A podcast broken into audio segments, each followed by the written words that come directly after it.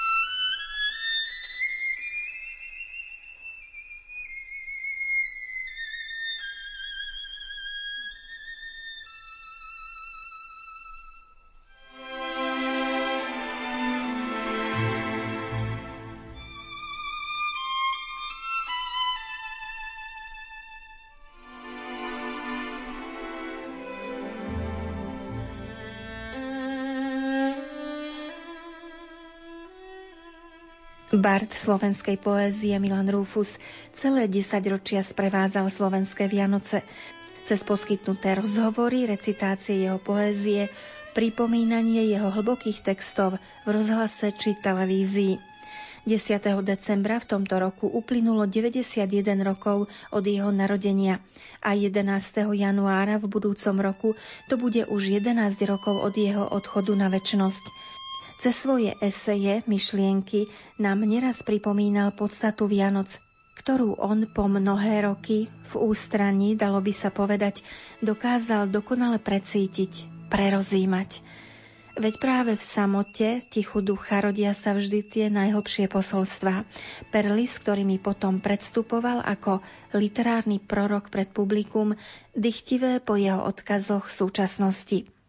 Ani po jeho skone nič nestratili jeho slová na váhe, ba je si čo pripomínať.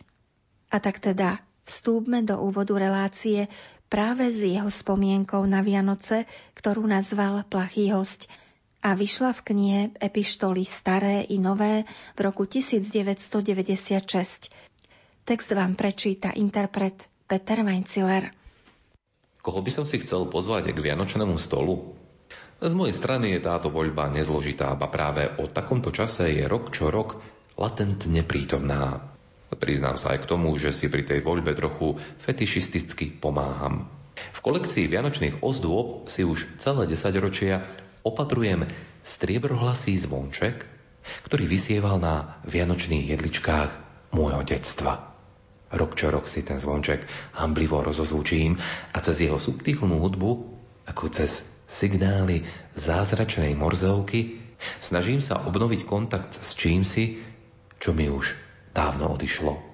Nuž áno, ak by som mohol, ako nemôžem, pozval by som si k vianočnému stolu svoje detstvo. Najpokornejšie, ako viem, by som ho poprosil, aby ma aspoň na chvíľu ešte uznalo hodným svojej milosti a vstúpilo ku mne so všetkými i so všetkým, čo bolo jeho súčasťou. Lenže môj host je plachý. Želanie zostáva nesplnené a môj starý zvonček márne cinká do pološera pamäti. A písmo i napriek tomu nepopustí. A to už, už nie písmo, v ktorom i naďalej stojí to isté. Veru hovorím vám, ak sa neobrátite a nebudete ako deti, nevojdete do nebeského kráľovstva. A Vianoce sú alebo stamotiaľ, alebo vôbec nie sú. Akokoľvek by sa vetvých stromčekov ohýbali pod rohom hojnosti. Preto musím čakať na toho plachého hostia. Rok čo rok.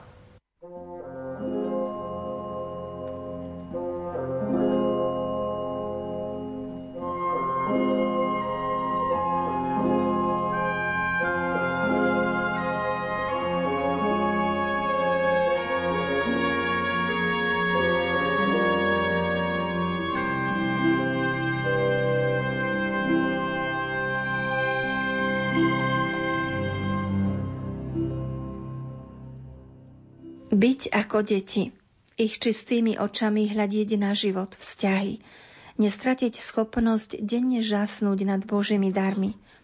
Či toto nie je jeden z odkazov nie len Rufusovej tvorby, ale aj narodeného Božieho syna, do ktorého tváre hľadíme dnes pri jasličkách.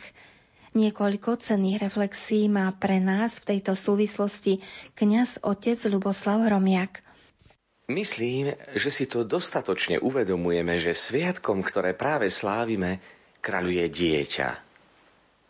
Vianoce nie sú, ako mi to spomínal jeden môj známy, iba pre deti, ktoré sa tešia na darčeky, ale vyžaduje si to postoj dieťaťa.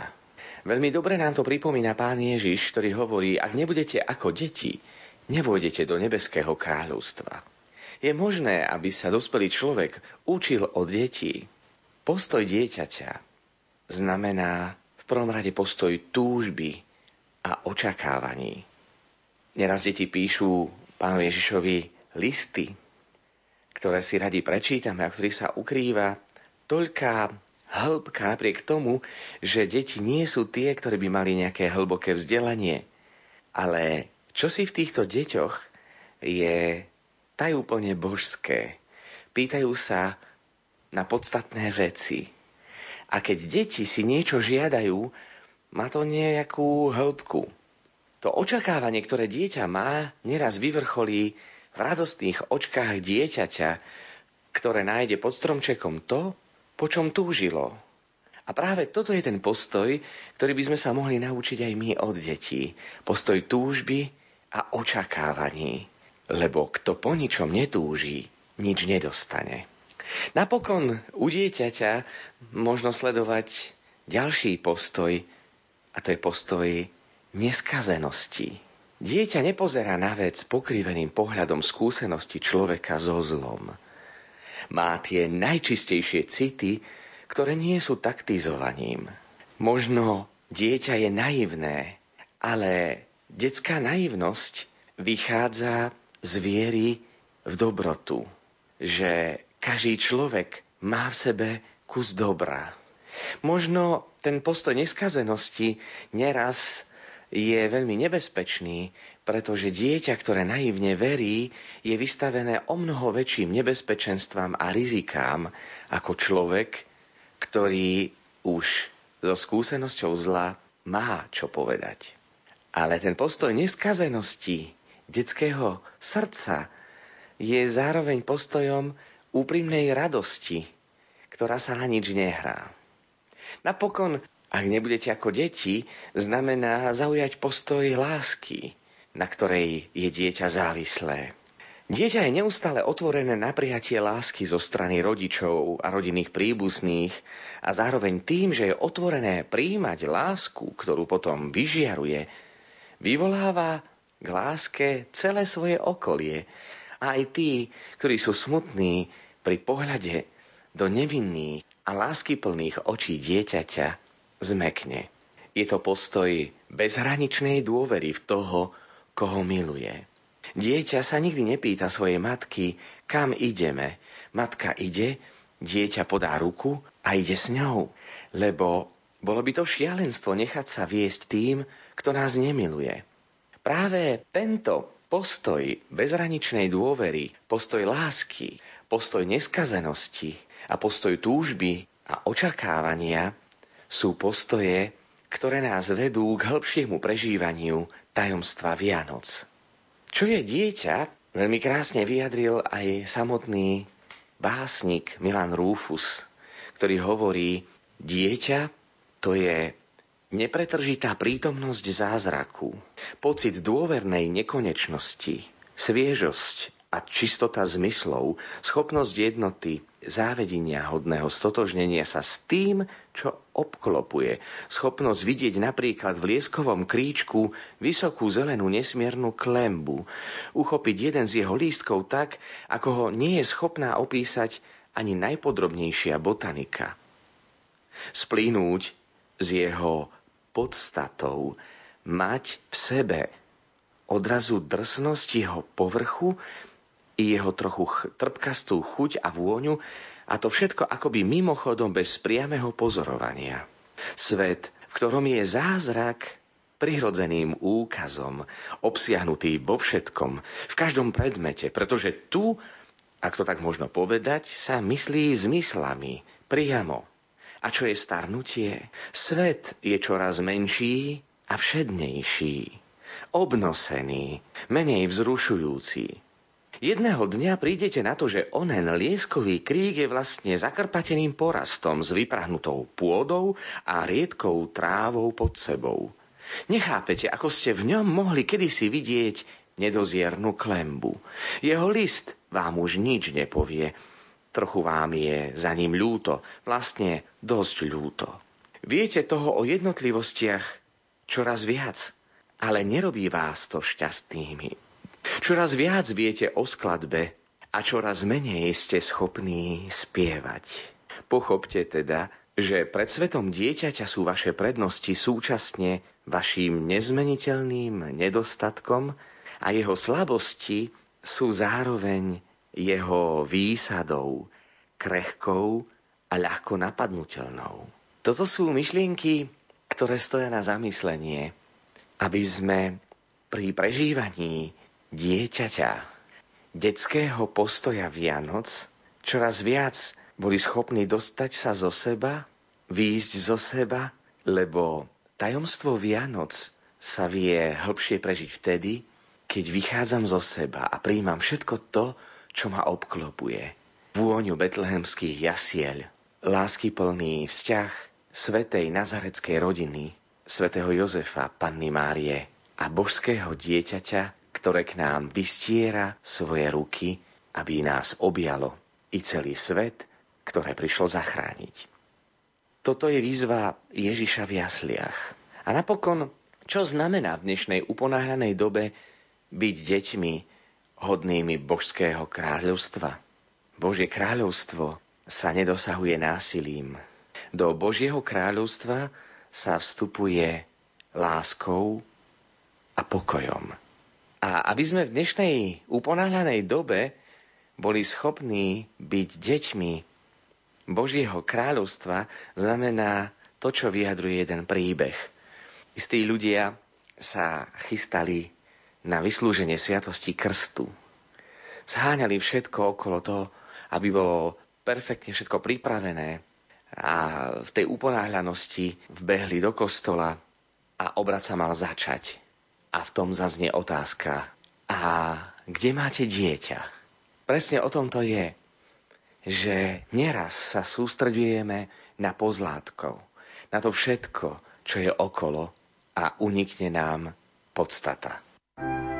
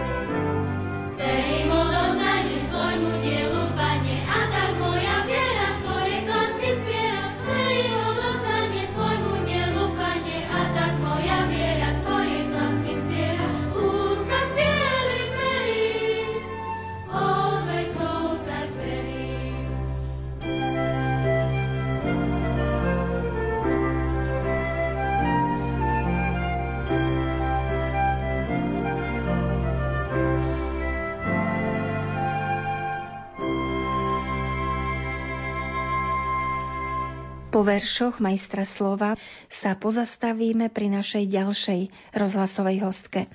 Pani Agneše Gundovej Jergovej alias legendárnej hlásateľke a moderátorke Hlasu Ameriky pani Maríny Havranovej. Kto by si zo skôr narodených nepamätal jej zamatový hlas?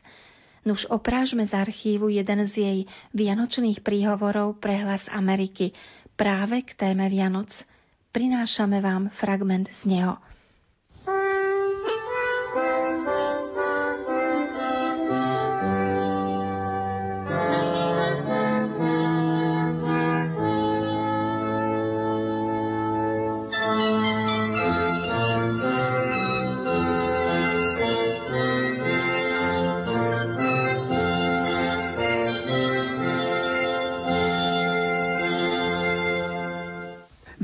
Vytráca sa z nás oná dojímavá ľudskosť, ktorá robila ľudí dobrými ľuďmi. Sebeskosť nám mení hodnoty, ako napísal Exupéry vo svojej knižke Zem ľudí. Ak poviem niekomu, videl som dom, kde v oknách kvitli muškáty, ľudia pokrčia plecami a mlčia. Ak ale povieme, videl som dom, ktorý stál 300 tisíc, ľudia povedia, och, to musí byť krásny dom. A prečo sa mi nechce veriť, že by nás natoľko zaslepila túžba mať. Mať iba pre seba. Svoj dom, svoju rodinu, svoje šťastie, svoj čas, svoje sny, svoje, svoje. Všetko len svoje. Iba ten, kto sa naučí podeliť a darovať, objaví v sebe hrejivý záblesk, čo nás naplní svetlom, lebo sme vyšli zo svojej šedivej ulity. A odrazu je nám dobre, neotupno, nie sme prázdni, ani osamotený. Podať dlaň je veľké umenie. Aj Boh stvoril človeka podaním dlane. Tak vdýchol do neho dušu, ako to veľkolepo vyjadril Michelangelo v Sixtínskej kaplnke Vatikánskeho chrámu. Dlaň stvoriteľa sa vystiera smerom k človeku, aby ho dotykom oživil na svoju podobu. Lebo ničím je človek bez duše a bez citu. Dotykom vyjadríš nehu, nenávisť, strach, prozbu, zúfalstvo či ľúbosť alebo cit priateľstva. Nad tým sa zamyslíme. 17 rokov sa táto obdivuhodná žena, brilantná reportérka a redaktorka prihovárala poslucháčom hlasu Ameriky pod pseudonymom Marina Havranová. Než emigrovala, niekoľko rokov pôsobila ako reportérka časopisu Život, kde mapovala ľudské osudy najmä so sociálnym akcentom. Vždy ju zaujímal človek, ľudia. Keď jej bratislavský byt prepadla štátna bezpečnosť, do cudziny stihla vziať iba svoje deti, kožuch a písací stroj. Tam sa jej otvorilo nové pole pôsobenia, obzvlášť cenný je jej záber mapovania života a osudov slovenských krajanov, ale aj jej pozoruhodný pobyt u matky Terezy v Kalkate, z ktorého vznikla sugestívna kniha Legenda chodí bosá. Prečo spomínam práve túto osobnosť? Pripomína nám ono 30. výročie pádu režimu, ktoré sme len nedávno oslávili. Pamätáte sa – Tie prvé slobodné Vianoce pred 30 rokmi boli zrazu iné ako tie predtým. Politickí väzni a väzni svedomia, mnohí kňazi, reholníci sa mohli zrazu nadýchnuť pre znovu oživenie kláštorných komunít. Cirkev sa nadchla pre nové duchovné výzvy. Opäť sa mohlo verejne hovoriť o spasiteľovi, o jeho príchode na svet. Na námestia sa vrátili drevené Betlehemy. Aj pre toto výročie pre našu pamäť. Oživme si teraz jednu z pôsobivých mini-esejí Agneši Gundovej Jergovej z jej knihy Putovanie za dotykom. Má názov Matky, o ktorých sa málo hovorí. Číta Hilda Michalíková.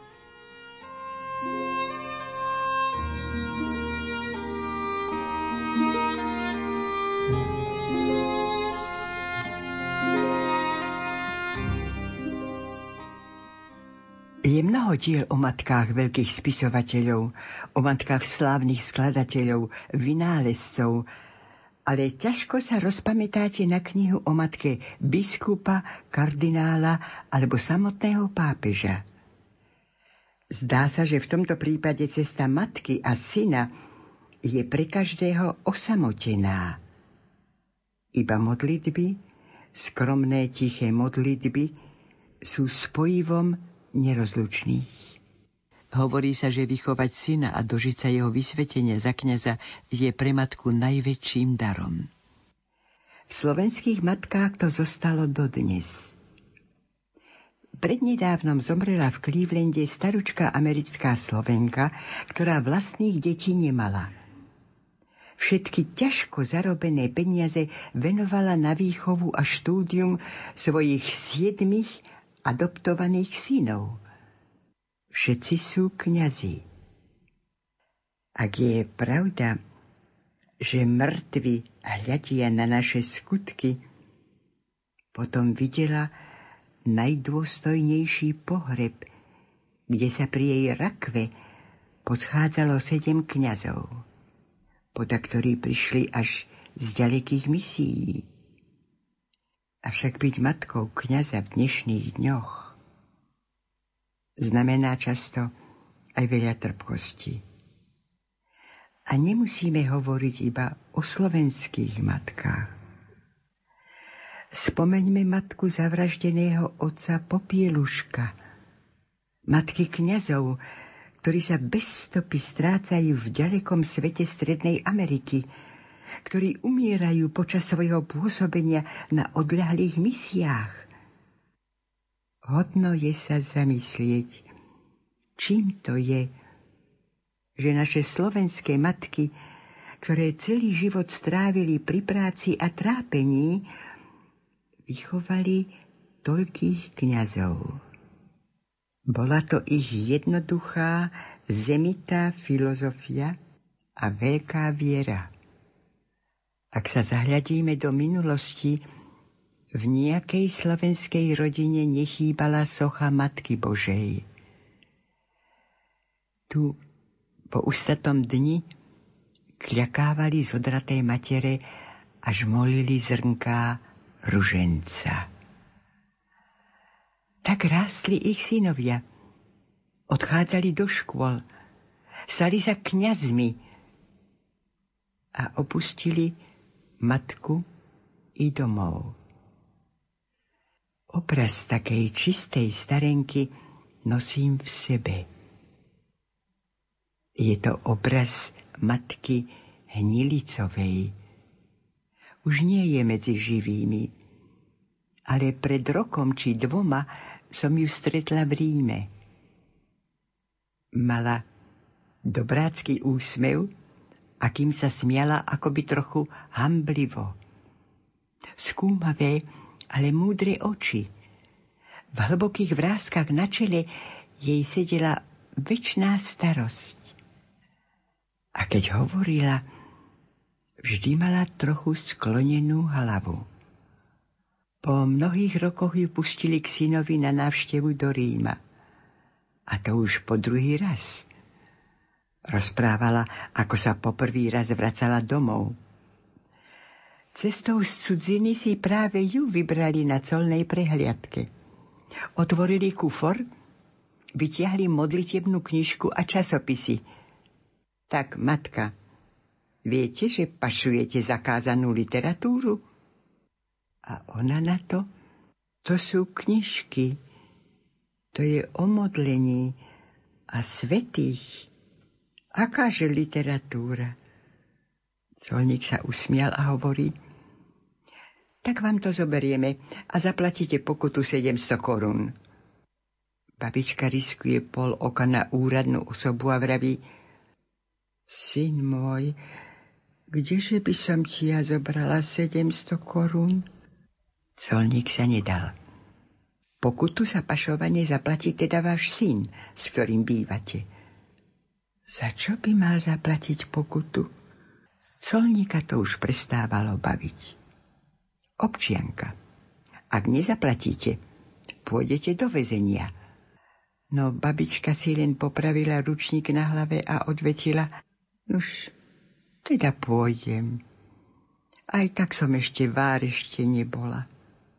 Keď mi takmer 80-ročná matka biskupa Hnilicu dopovedala príhodu, Pozrela von oknom do rímskych ulic a vzdychla. Tu ma len chcú mať. A doma sa už na roliach ozimina dvíha. Robiť treba, prehovorila z nej hruda. Bola to staručká slovenská matka, ktorú si človek musel zamilovať.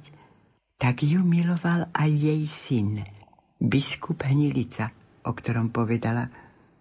Vedela som už od mlada, že Palko bude inakší ako ostatné moje deti.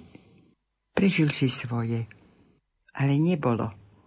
A nie večera, aby som sa za ňo nepomodlila. Vravím, už je biskup. Sám sa modlí. Ona len sklonila hlavu a skôr pre seba, ako pre ostatný svet povedala, pán Boh vraj matky počúva viac. A usmiala sa. Tak po tejto dni myslíme aj na matky ostatných kňazov a biskupov v zahraničí. Na matku biskupa Dominika Hrušovského, na matku biskupa Dominika Kaľatu a najmä na matku nášho nového kardinála Jozefa Tomka. A jej čistá podobizeň v čiernom ručníku prišla do srdc tisícov, keď skromná sedela na poprednom mieste v chráme svätého Petra. A počas slávnosti si len kradmo utrela slzu, lebo naše matky si vždy myslia, že navonok sa plakať nepatrí.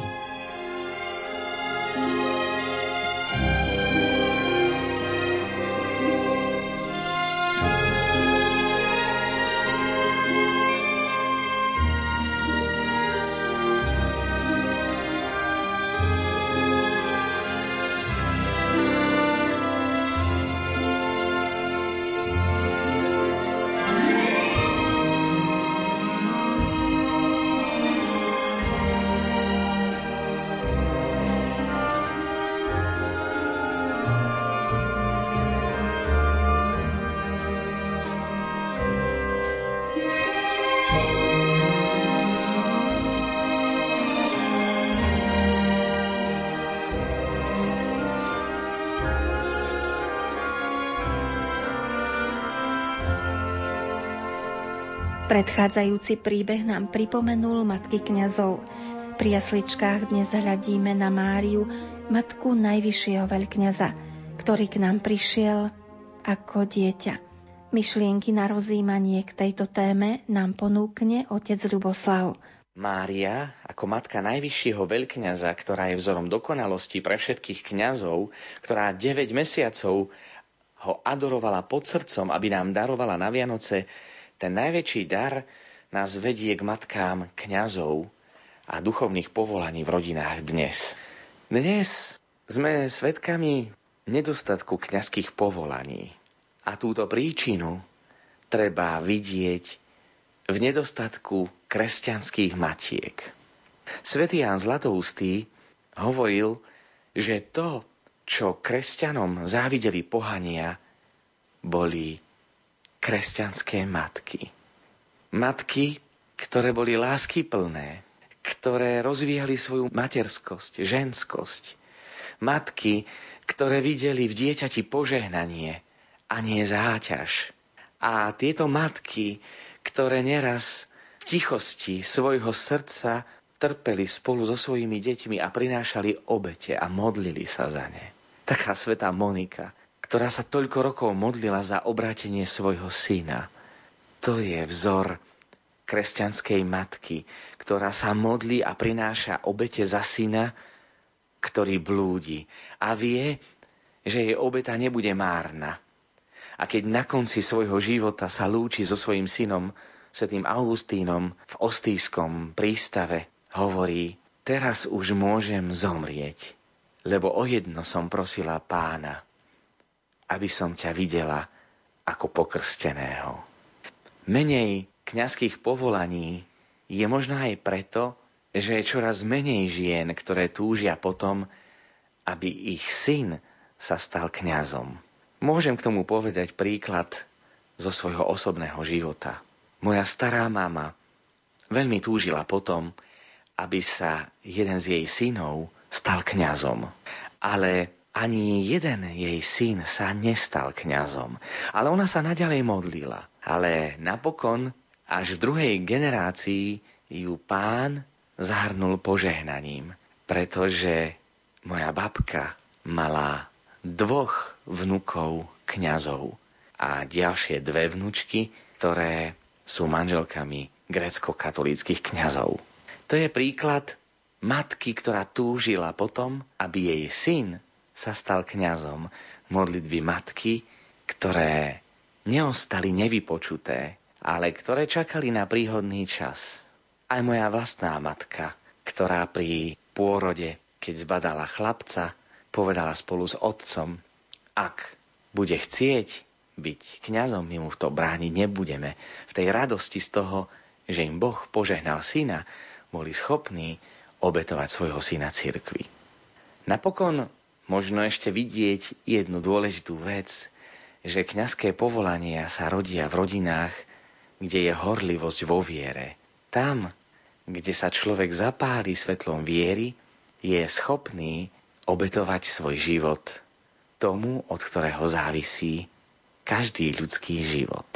A je to vyjadrením horiacej lásky ktorá sa dokáže zaviazať na celý život a obetovať pre neho. Dobe komunizmu boli pokusy vytlačiť duchovný rozmer Vianoc.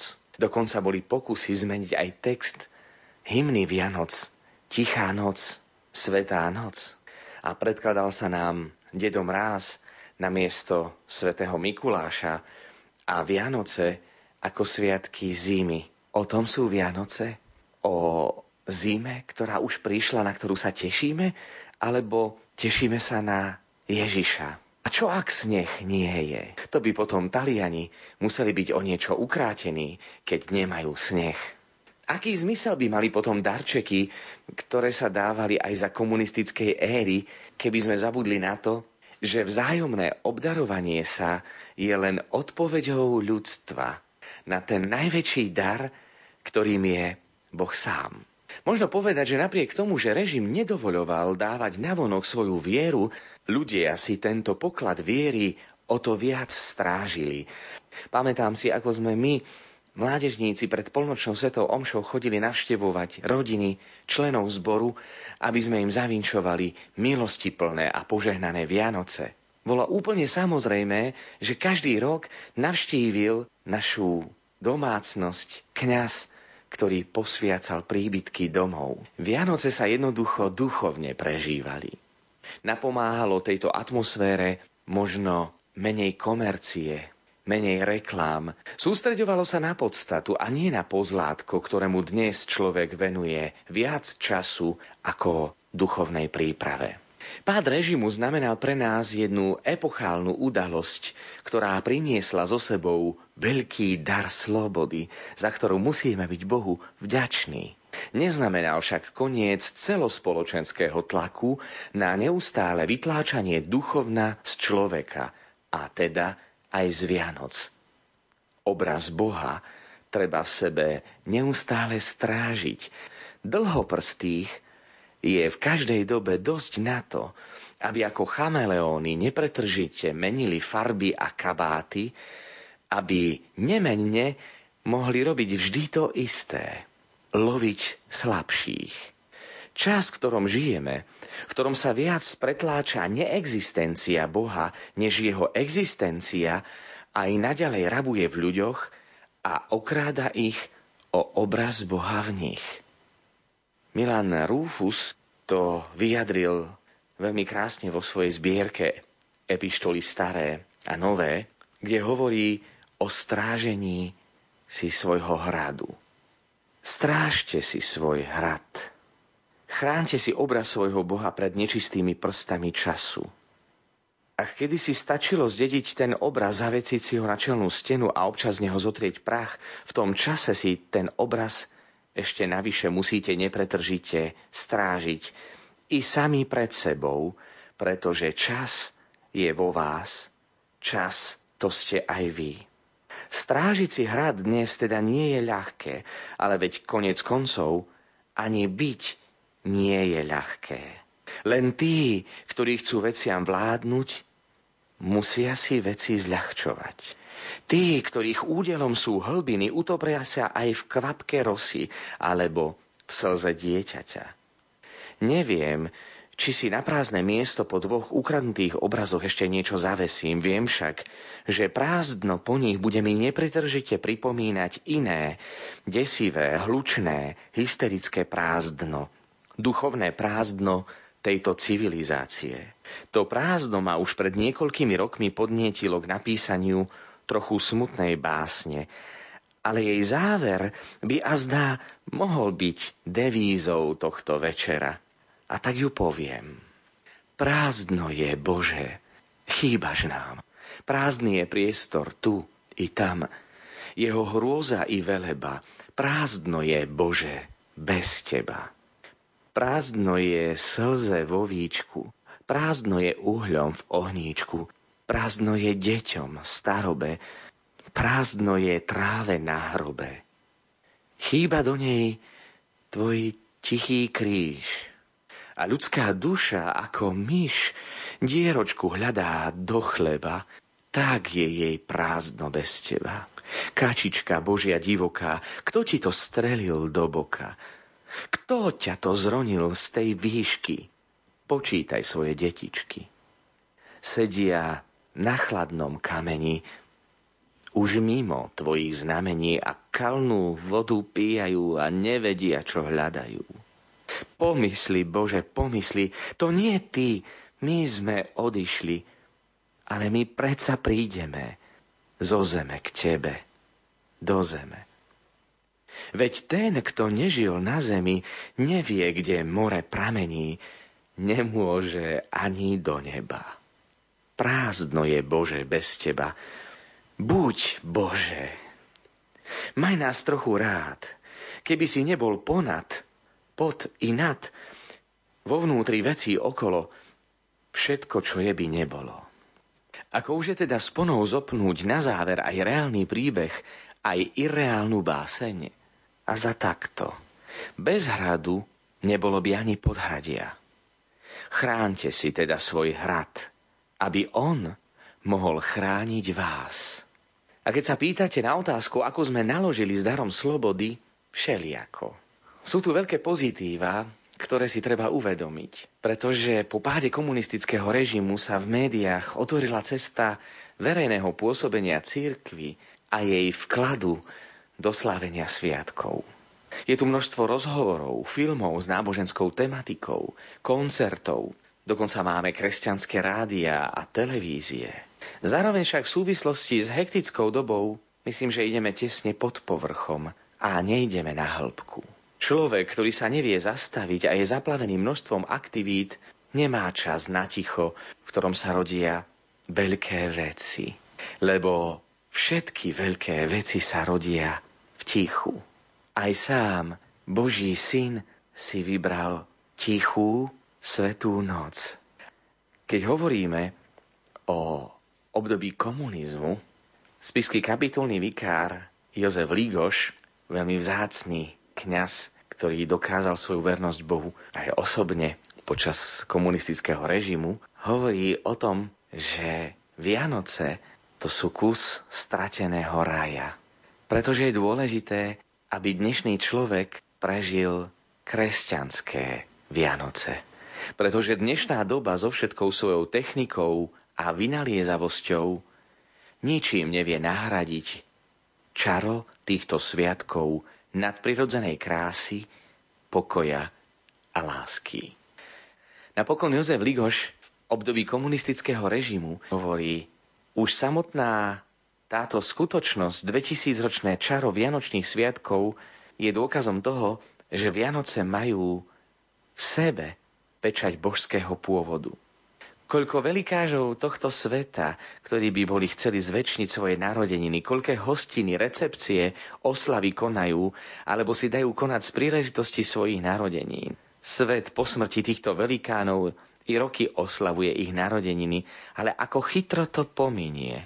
Jedine betlehemské dieťa dosiahlo to, že deň jeho zrodenia ako človeka sa s toľkou láskou oslavuje už 2000 rokov. A nikto nie je k tomu nútený, naverbovaný. I to je dôkazom, že betlehemské dieťa muselo byť Bohom.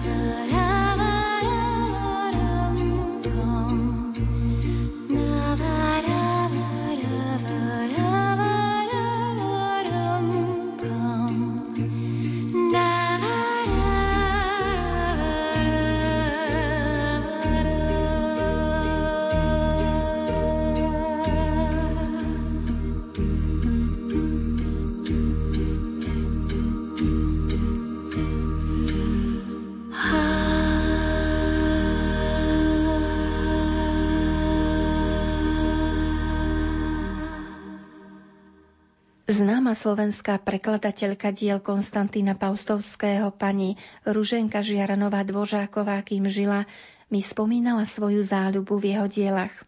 Oslovili ju najmä hlbokými mravnými posolstvami svojich kníh. To sa týka aj jeho knihy Túlavé roky, z ktorej si pripomenieme jeho príbeh posledné stretnutie v interpretácii majstra prednesu Štefana Bučka, ktorý rád prijal pozvanie pripraviť pre vás tento krásny a hlboký text. Spomienky pri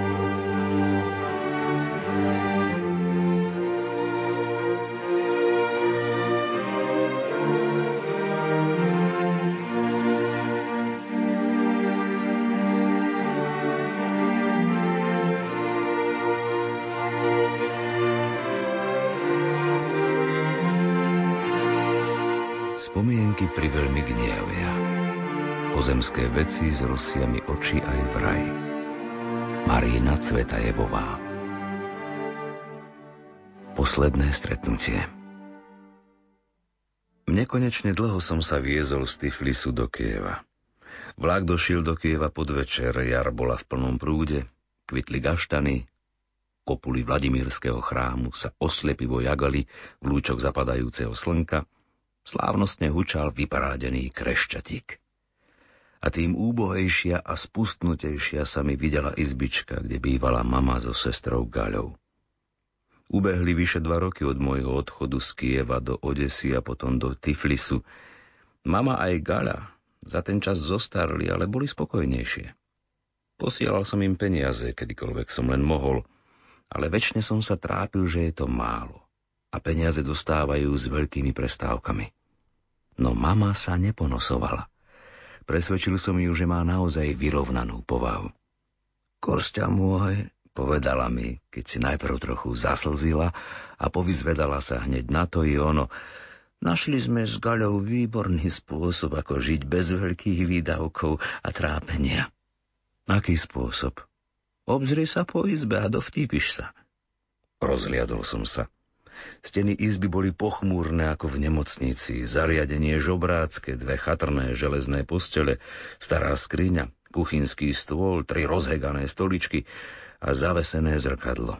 Všetko bolo pochmúrne, akoby pokryté prachom. Ale nebolo tu ani prášku. Sivý nádych dodávala veciam staroba i to, že ich neprestajne utierali.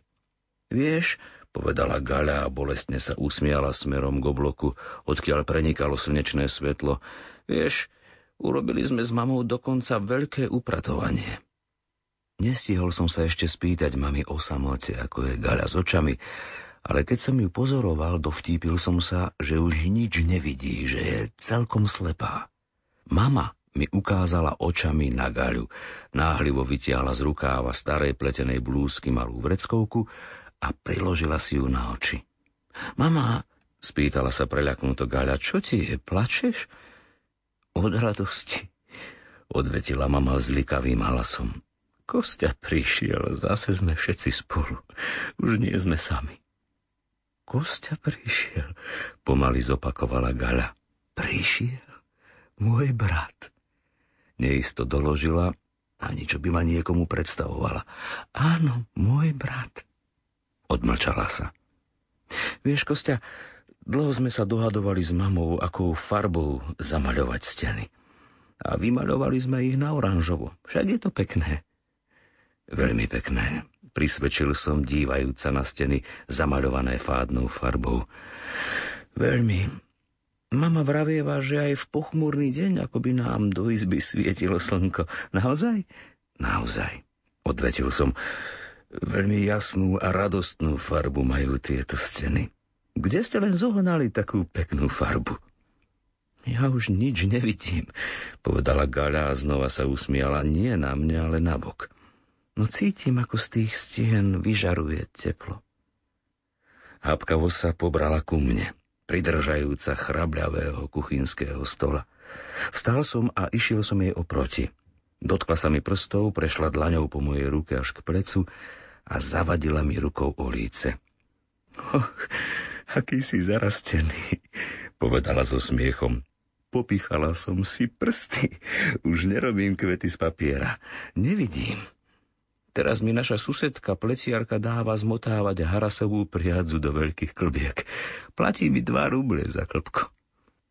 Gaľa namotáva priadzu a ja jej pritom čítam, povedala mama.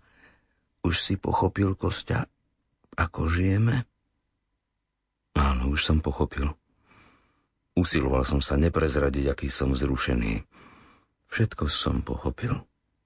Popredali sme všetky zbytočnosti, všetko nepotrebné, upozornila mama. Na žitnom obilnom trhu, doložila Gala. Na čo nám je napríklad samovar, alebo staré aksamietové albumy s rodinnými fotografiami? Mali sme ich až hen štyri. Dlhé roky ležali v úschove u pani Kozlovskej. Pani Kozlovská bola stará, tichá pani, dávna mamina priateľka. Všetky fotky som nechala, doložila mama akoby na ospravedlnenie. Mama mala šťastie. Nebolo by sa jej ani prísnilo, že voľa kto teraz kúpi tieto albumy. A predstav si, kto ich kúpil, zamiešala sa mama. Ožila, ba aj sa zasmiala. Voľáky mních z bratského kláštora kúpil všetky štyri. Nože uhádni, ste na čo ich potreboval? Pravda, že neuhádol som. Aksamietové väzby sú veľmi ťažké, vysvetľovala mama. Boli z nich krásne, priam prepichové obaly na Biblie. Mních ich popredal v dedinských kostoloch a my sme sa zbavili kadejakého haraburdia. Takto si žijeme pokojnejšie. Celý život som vravievala, že nás veci okrádajú o všetky sily a sú nám na ťarchu. Musíme na ne lopotiť ako nádenníčky. Napokon takto sa ľahšie žije, povedala mama, ako by chcela skončiť dávny spor. Obmedzili sme sa vo všetkom na to najnevyhnutnejšie – Vyriekla to s jemným odtienkom hrdosti. A čo je so Starkou? Spýtal som sa Gare. S tou, čo kupovala kvety od teba na bajkovou cintorín. Tá Starka už umrela. Urobila som jej veniec na hrob z harmančekových kvetov. Utešený veniec, vzdychla si mama. Posledný. Teraz prihrajem obed a potom nám všetko o sebe vyrozprávaš, dobre? Posedte si zatiaľ v Amálínej izbe alebo na balkóne na čerstvom povetrí. Vzal som Galiu popod pazuchy a viedol som ju cez Amálínu izbu na balkón. Amália nebola doma. Gaľa kráčala po zemi a ničo by sa brodila plitkou riekou, nahmatávajúc nohou dno. Sadli sme si spolu na balkón. Mal výhľad do botanickej záhrady. Po Bibikovskom bulvári zavše plazivo prearmotala električka. Na námestí pred Vladimírským chrámom pomedzi veľké dlaždice už vyhúkla tráva. Blížil sa večer. Predvečerný svit, zrkadliaci sa v množstve obločných tabiel, naplňal ulicu. Kostia, však si uverejnil niekoľko poviedok, spýtala sa Gala. Odkiaľ vieš? Mraz k nám prišla Hilda, sestra Emmu Šmuklera. Pamätáš sa na ňu? No, ako by nie. Taká dlhá, samá ruka, samá noha. No, teraz je vraj z nej krásavica. Nepoznal by si ju. Od nej sme sa to dozvedeli. Prečo si nám ich neposlal? Doniesol som ich so sebou. E, tak počuj, tajomne povedala Gala. Položí na maminu postel na hlavnicu, ale nič jej nevrav. Vieš, teraz sníva iba o tom, aby si sa stal naozajstným spisovateľom. Nedávno sa mama o tebe vyjadrila, že vykúpiš všetky otcové omily, ak aspoň trochu dobra prinesieš ľuďom. Tak sa vyjadrila. Povedz mi prosím ťa, to, čo píšeš, môže aspoň trochu zmierniť ľudské utrpenie? Čo myslíš? Plesli vchodové dvere. Schovaj sa, rýchlo povedala Gaľa. To je Amália, tá bude otvárať oči. Schoval som sa za veľký oleander v drevenom kvetníku. Amália vošla ústatá, zastala pred veľkým toaletným zrkadlom, zdvihla ruky a upravila si ešte vždy krásne vlasy. Sedím u vás, povedala Gala, lebo mama vypráža rezne a u nás je načmudené. Amália sa usmiala a spýtala sa, a kde je on? Kto? Prelaknuto sa spýtala Gala. Kde je? zopakovala Amália. Kostia. V predsieni vysí jeho plášť. V tom ma zočila, schmatla ma za ruku, vtiahla do prostred izby, objala okolo hrdla a boskala niekoľko raz túho a cmúkavo, ako sa boskávajú sedliačky. Urobil som, ako mi poradila Gala. Položil som večer na maminu hlavnicu tri svoje poviedky, vystrihnuté z novín, kde ich uverejnili. Mama sa v tom čase zvrtala v kuchyni. Mal som z toho trochu trému a potajomky som sa vytratil do mesta. Túlal som sa ulicami a jednostaj som premýšľal, či už mama prečítala moje poviedky alebo nie. Napokon som to už nevydržal a vrátil som sa domov. Dvere mi otvorila mama. Vzala mi hlavu do dlaní a tuho ma boskávala na čelo. Oči mala vyplakané. Keby si vedel, čo som práve prečítal, povedala. Ďakujem ti, Kostia. Za nás všetkých, aj za otca, aj za bratov, aj za našu nešťastnú gaľu. Nevládala pokračovať. Sadla si na stoličku v predsieni. Dones mi vody, poprosila. Doniesol som z kuchyne pohár vody a dal som jej piť. Toto je môj syn, povedala takmer šeptom a pohľadkala mi ruky. Môj Kostia. Ale prosím ťa, mama, chlácholil som ju. Zostanem tu s vami. Nie, na čo? Rázne odvetila mama. Choď svojou cestou, len na nás, prosím ťa, nezabudni. Zrazu sa schúrila a rozplakala sa. Objal som ju a pritisol som si ju na prsia. Keby tak žil otec, preglkala slzy. Keby tak žil, aký by bol šťastný. Bol to zvláštny človek, Kostia. Najzvláštnejší na svete. Všetko som mu odpustila. Aj ty mu odpusti. Mal si ťažkú mladosť. Teraz sa už ani smrti nebojím. No, sľúb mi, ak umriem, že si vezmeš Galu k sebe. Sľúbil som jej to, ale všetko sa zvrtlo ináč, ako čakala mama. Ani len mojej prvej knihy sa nedožila. Život bol k nej aj Gugale nemilosrdný a nespravodlivý. Raz v lete som odišiel do Poti, na Kolchidu. Chystal som sa písať novú knihu o subtrópoch. V Poti som ochorel na akýsi modrý škvrnitý týfus. Dlho som ležal v nemocnici, dlho som zápasil so smrťou a zatiaľ mama umrela v Kieve na zápal pľúc. Týždeň po nej umrela aj Gala. Bez mamy nevydržala žiť ani zo pár dní. Nik nevedel, na čo umrela a nepodarilo sa mi to zistiť.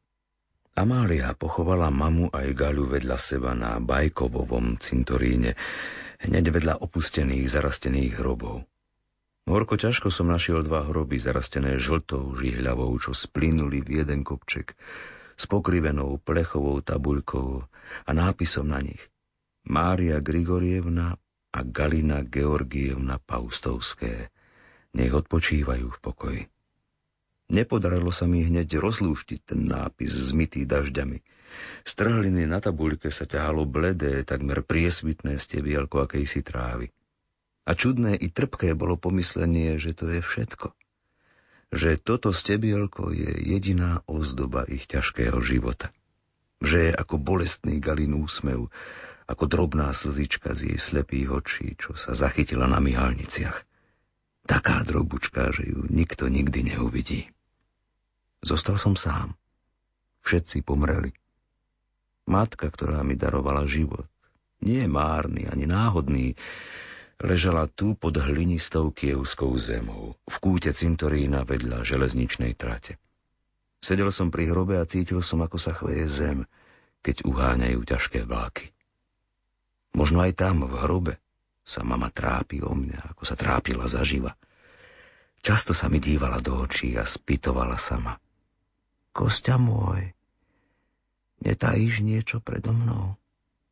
Nič netaj. Veď vieš, že by som šla až na kraj sveta. Len aby som ti pomohla.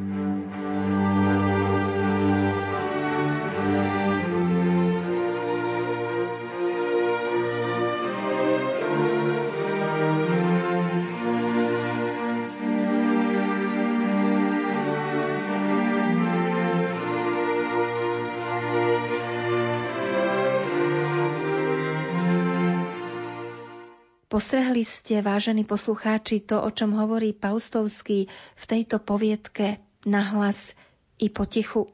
I to, čo necháva ako posolstvo medzi riadkami.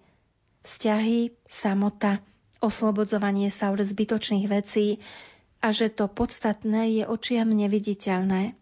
To je to, o čom Paustovský uvažuje a predostiera na premýšľanie – aj v čase neslobody, keď vyšli niektoré jeho diela u nás, ste pri ich čítaní mali pocit, že ich píše hlboko veriaci muž, mimochodom v roku 1965 nominovaný na Nobelovú cenu za literatúru. A tak teda, poďme opäť spolu s otcom Ľuboslavom Hromiakom pozastaviť sa pri tom, k čomu nás vedie posolstvo príbehu v spojení s posolstvom Vianoc a narodením pána.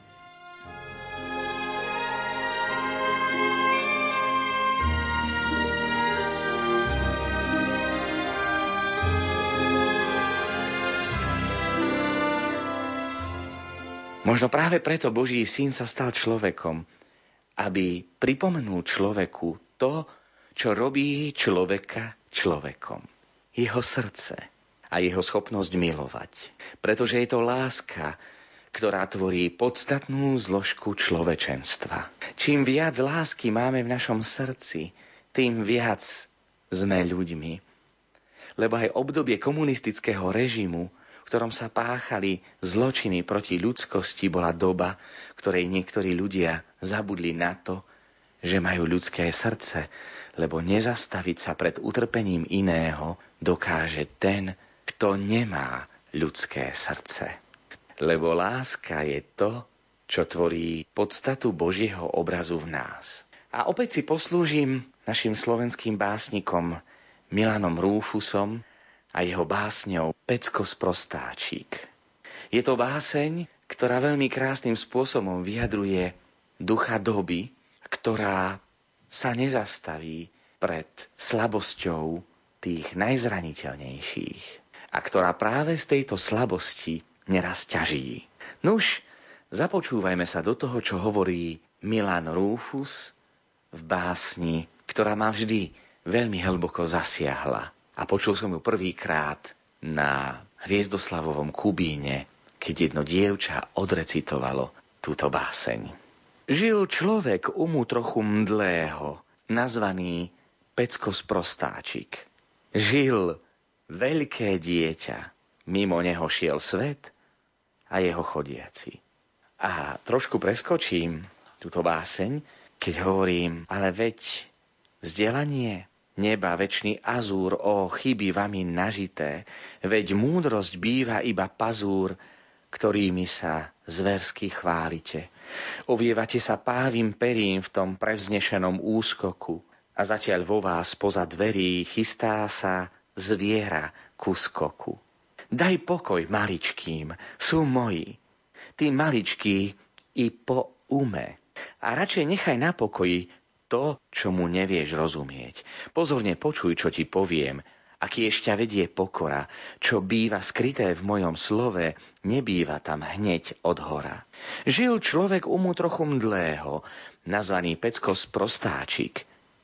Tými, ktorí sa smiali z neho, múdrejší hľadá homáčik. Múdrejší, lepšie vystrojený. Veď čo je múdrosť? Múdrosť žiť? Stáročia som na tejto zemi a netrúfam si vysloviť, len pripomínam, hádam, volám a uchodí mi Boh viekal. Ako riečka to dookola podobenstvami obtekám a dobre viem, že neuchopím do svojich ramien podstatu. Dívam sa na zem, čítam stopy, preto som jak žijú bola tu. Pecko, sprostáčik, môj ty svete, tá vaša výhra prehratá, ak práve pred ním prepadnete, potom ste nič, len zvieratá.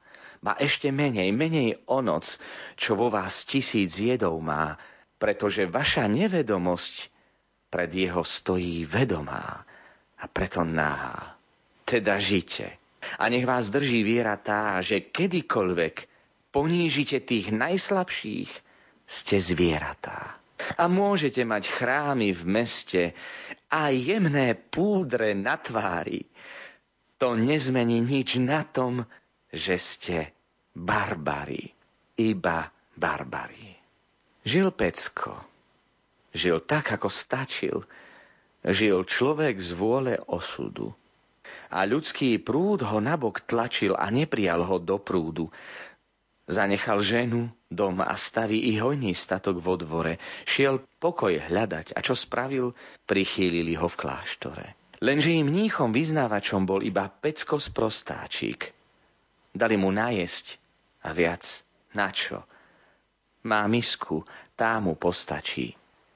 Tak do komórky, vydedený, kde nikto sa s ním nezblížil, večer čo večer pri jedení hovoril s tým na kríži.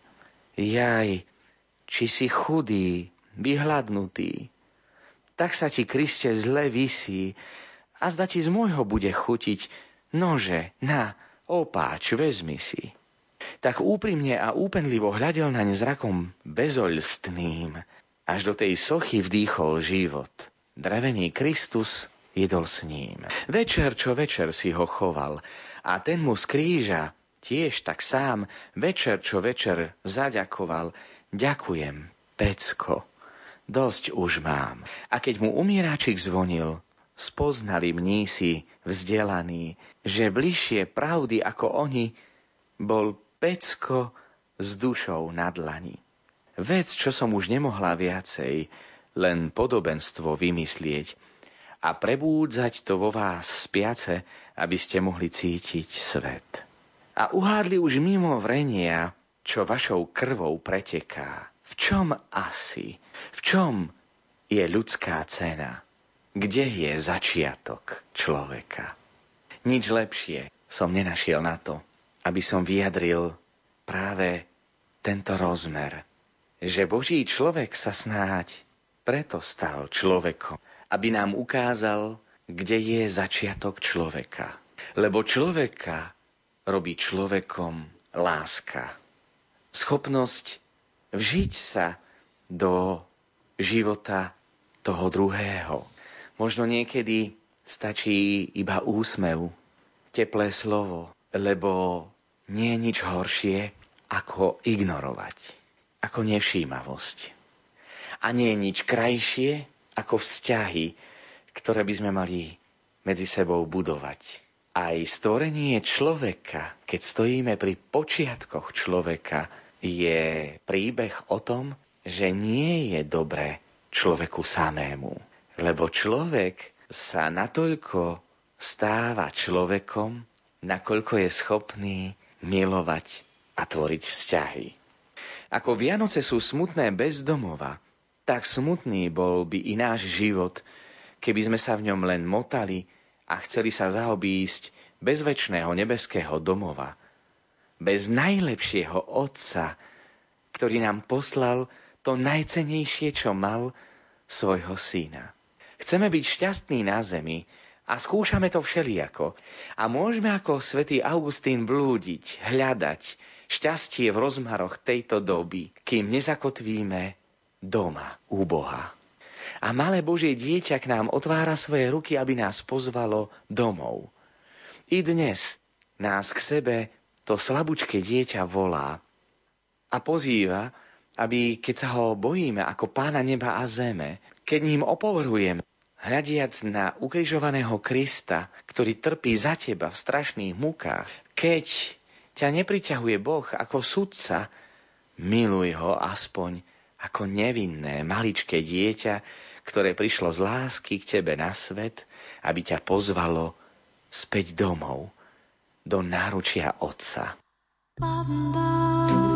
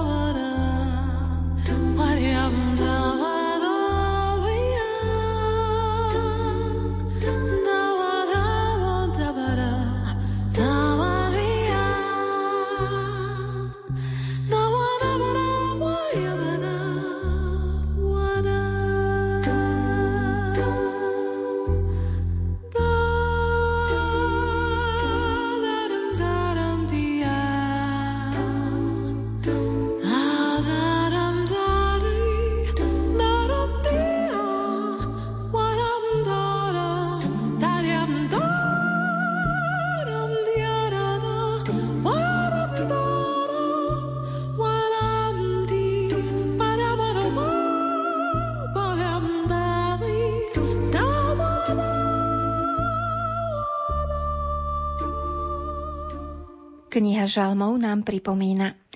V srdci mi znejú tvoje slová. Hľadajte moju tvár. Pane, ja hľadám tvoju tvár. Keď hľadíme na dieťa Ježiša v jasličkách, hľadíme na tvár Boha, ktorý práve zostúpil na zem. Na našej zemi nie je väčšej udalosti, ako je tá, že Boží syn kedysi po nej chodil, posvetil ju svojimi krokmi a žehnaniami a najmä výkupnou obetou na kríži. Naozaj v hektike dní nezabúdame hľadať a hľadieť na pánovu tvár. Dnes často hovoríme, že žijeme virtuálno-vizuálnu dobu. Dobu, ktorá stavia na internetovej a mobilnej komunikácii a obrazoch. A už nám nestačí len klasika – Populárnym sa stalo 3D či HD rozlíšenie, ktoré ľudia využívajú pri zliadnutí filmov v kinách či v televízii. Akými ľuďmi nás však robí doba obrazov?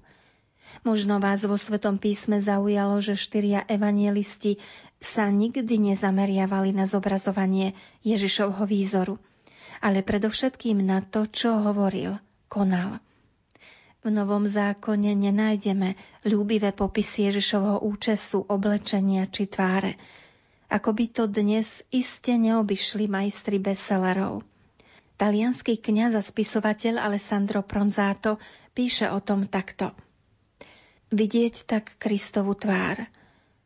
Kto mal túto neslýchanú možnosť, žiarlivo si schoval obraz tejto tváre pre seba a nepovedal nám o nej ani slovo. Evangelisti Matúš, Marek, Lukáš, Ján, nepovedali ste nám ani slovo o Ježišovom fyzickom výzore, ani jeden riadok o črtách jeho tváre. Ján dráždi našu zvedavosť, zvoláva nás netrpezlivo okolo seba a otvára skrinku svojich spomienok. To, čo sme videli na vlastné oči, čo sme bedlivo pozorovali, a čoho sme sa svojimi rukami dotýkali, o slove života. A potom nám neráči povedať ani slovo o farbe jeho vlasov. Neopíše nám jeho oči a ani náznak o jeho úsmeve. A my prežívame ďalej svoju sklamanú zvedavosť. Slovo sa stalo telom. To nám musí stačiť. A musí nám stačiť najmä táto druhá správa. A prebývalo medzi nami. Myslíte si, že naozaj potrebujeme vedieť v našej vizuálnej dobe, ako Kristus Boh vyzeral? Pomohlo by nám to azda k prehlbeniu viery a života viac než to, čo vieme z Evanielii. Zachované turínske plátno predsa čo si o Kristovom výzore napovedá – a na meditáciu k tejto téme priam núti pozoruhodný výrok karmelitánskej reholničky svätej Terézie z Lizie, ktorá zvolala Tvoja tvár je mojou vlastou.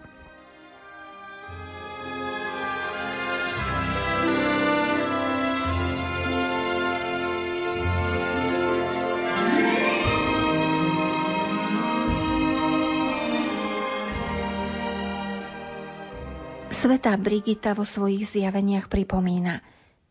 Keď svetá panna pocítila, že už porodila, naklonila hlavu a zopela ruky a s veľkou vážnosťou a úctou sa dieťatku klaňala a prihovárala sa mu. Vitaj, môj Bože, môj pán a môj syn.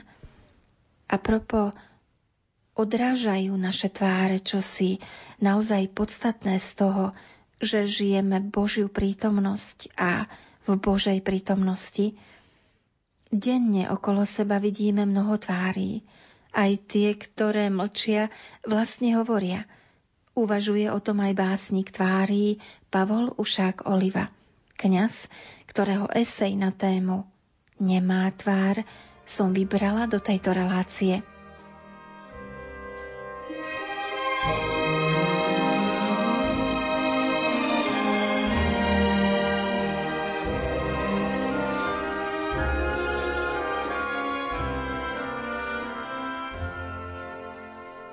Števo Šelink, priateľ a spolužiak Paľa Ušáka Olivu zo seminára v spiskej kapitule v spomienke pod názvom Umrel autor tvári Pavol Ušák Oliva, uverejnenej v časopise Nová žena v roku 1941, sa ešte raz vrátil k jeho prózam.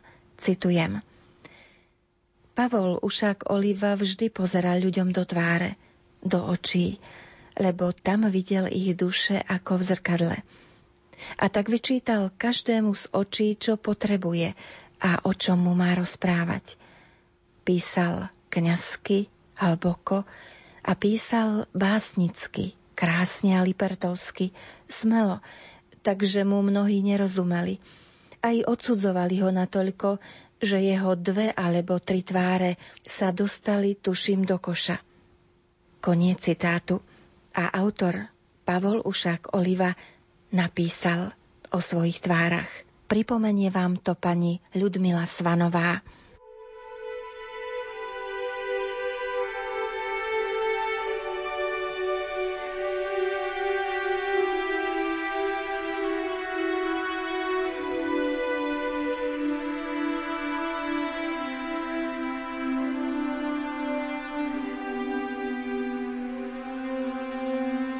Dlho som sa díval na ne neskromne. Na vaše tváre ženy tajomstiev i na tváre žien, cez ktoré tieň tajomstva nikdy neprešiel. V pokojnej domácnosti, na ulici, v sprievodoch, v kaviarni alebo na plese pozoroval som, ako defilujú predo mnou tváre, známe i neznáme, a luštil som tajomstvá, ktoré sa z nich ozývajú svetu. Čo som v nich hľadal? Povesti, ktoré hovoria o vlastnom osude. Nemá tvár, Darmo sa ma vypitovala ktorá si známa čitateľka, aké tváre som videl. Žartovné rozdelenie na tváre drobné, guľaté, barokové alebo gotické bolo iba ozvenou hasnúcej spomienky. Takisto ako klamlivé bolo moje prislúbenie spomenutej čitateľke, že aj o nej raz tu napíšem článok. Nuž, hľadajte sa, milá pani, v týchto tvárach, iste tu budete. Prvá, s ktorou som sa stretol, bola nemá. Dívali sa na mňa dve veľké oči, plné lásky? Nie, plné bolesti. Lebo najprv je bolesť, potom láska, alebo láska je z bolesti. Objavila sa bez slova ako hviezda, ktorá sa vynorí z mrakov aby po chvíli zapadla ešte do temnejších a čakala na moju reč. Ale mŕtve slová majú mŕtvu ozvenu a nie je nič ťažšieho, ako prehovoriť slovo vtedy, keď sa k vám obrátila tvár nemá a trpiaca. To je tak Jozefína. Povedzme, že sa menovala Jozefína. Život sa podobá kvetinám, margarétam, ktoré si včera odtrhla v našej záhrade. Opatrujeme ich vtedy, keď ich milujeme. A ničíme vtedy, keď máme voči ním nenávisť. Slovom, keď máme voči ním vzťah. Kde nie je to vzťahu, tam je ľahostajnosť, mŕtvý priestor. Preto ma bolelo, keď som videl u teba túto ľahostajnosť ku kvetinám, ktoré som včera podvečer videl v tvojom náručí. Dnes ráno som ich videl vednúť pod tvojim oknom a umieranie kvetín býva bez slz a preto veľmi bolestné. Jej tvár sa začala meniť. V očiach sa zjavovali nové otázky. Nemé, a na ústach sa zvlnil umierajúci úsmev, odraz slz, spodných vln, ktoré človek pochováva vo vlastnom srdci. Nájsť vzťah k životu to je potrebné, Jozefína. Kde nie je to vzťahu, tam Margarety zomierajú pod oknom. A preto načím milovať ich, alebo nenávidieť, aby nezomierali. Pri týchto slovách jej pery sa pohli a ako by sa celá tá nemá tvár ozvala. Počul som slová. Milovať alebo nenávidieť? Áno, milovať alebo nenávidieť. Pokračoval som spokojne. A nečuduj sa, že kladiem k sebe tieto dve slová na pohľad tak vzájomne si ďaleké. Diaľka je len klamom vonkajšieho zdania. V hlbšom videní nenávisť a láska sú pri sebe. Takisto ako utrpenie a radosť. Takisto ako slzy a úsmev, alebo život a smrť. Čo iné je láska ako oheň? A čo iné je nenávisť ako chlad? Pod nimi uprostred je ľahostajnosť alebo vlažnosť.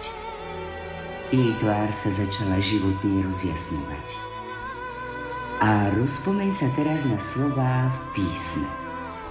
V knihe Zjavenia hovorí ten, ktorý je k apoštolovi Miláčikovi a anielovi cirkvi Laodičejskej píš Poznám tvoje skutky, že nie si ani studený, ani vrelý Bár by si bol studený alebo vrelý.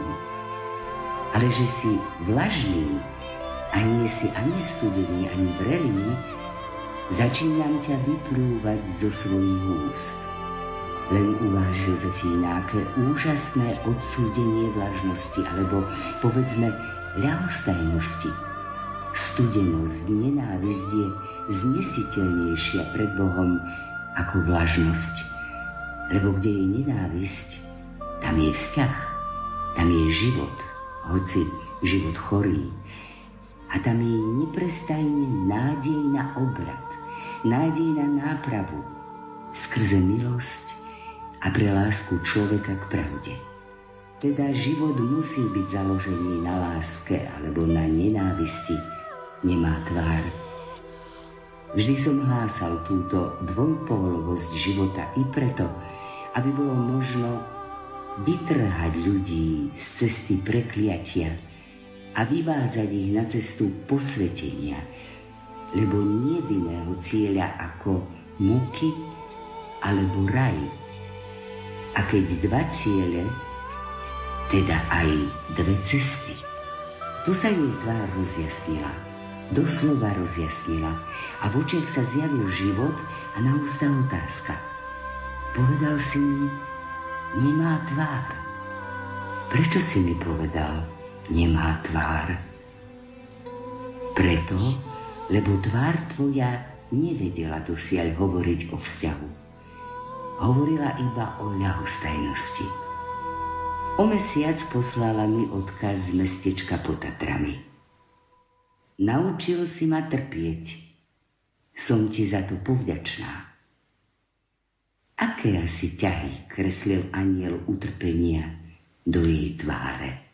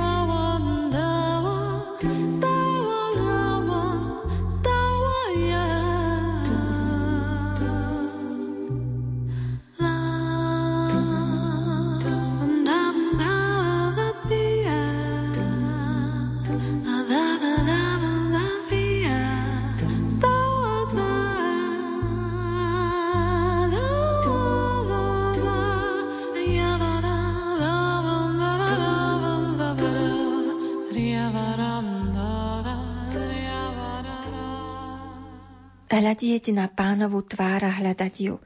Večná a trvalá výzva pre každý duchovný život, či lajkov, či kňazov, reholníkov.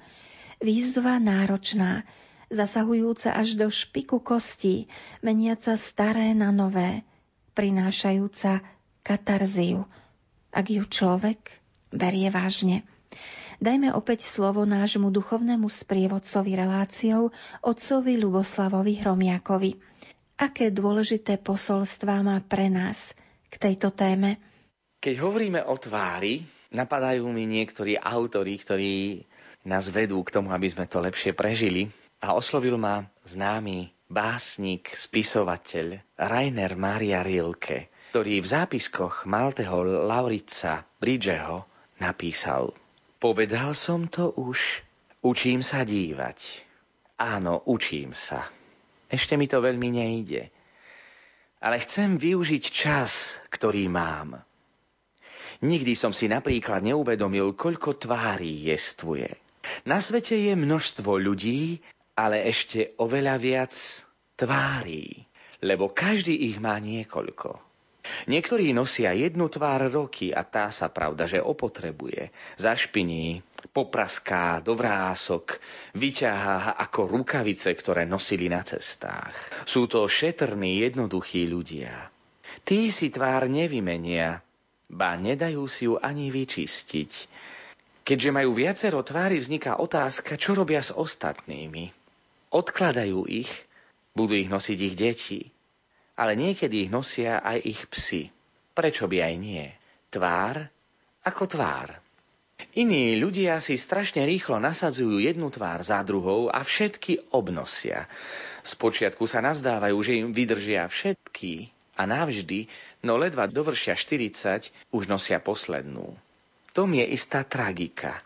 Nie sú zvyknutí šetriť si tváre. Za týždeň im opotrebuje aj tá posledná, je deravá, na mnohých miestach tenká ako papier a postupne sa dostáva na povrch podklad, netvár. A ja hovorím, ľudia mnohých tvári sa menia na netvory. Keď pozorujeme dieťa uložené v jasliach, Boh nám ukázal svoju pravú tvár, ktorú nemení. A je to tvár lásky. Keď sa zahľadíme do malého dieťatka uloženého v jasliach, tá nevinná detská tvár nás učí vnímať tú veľkú lásku, ktorú Boh vložil do tváre tohto dieťaťa. Svetý Peter Chryzolog hovorí v jednom zo svojich kázní, že Boh neustále zápasí o lásku človeka. A keď človek prežíval akúkoľvek ťažkosť, akýkoľvek strach, láskou ho priťahuje k sebe. A hovorí, že Boh milosťou nás pozýva, láskou pridrža a citom pripútava. A hovorí na príkladoch Noéma, ako sa o neho stará, ako mu vytvára koráb, aby ho zachránil. A to isté aj pri iných postavách hovorí, že Boh v priebehu dejín naplňa človeka toľkými dobrami a priťahuje ho toľkou nehou božskej lásky, aby sa učil Boha milovať a nie sa ho báť. A takto betlehemské dieťa nás učí Boha milovať, nie sa ho báť. Ktože by sa už bál malého dieťaťa? No láska túži hľadieť na toho, ktorého miluje.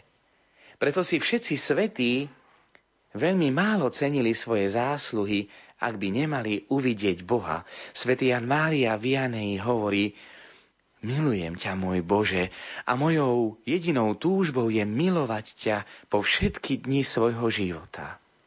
Desím sa pekla len preto, že by som nemal tú potechu ťa milovať, žiť bez tvojej lásky.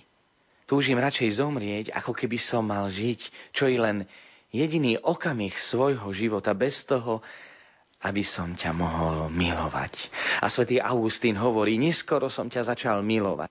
Láska tak stará a predsa nová. Neskoro som ťa začal milovať.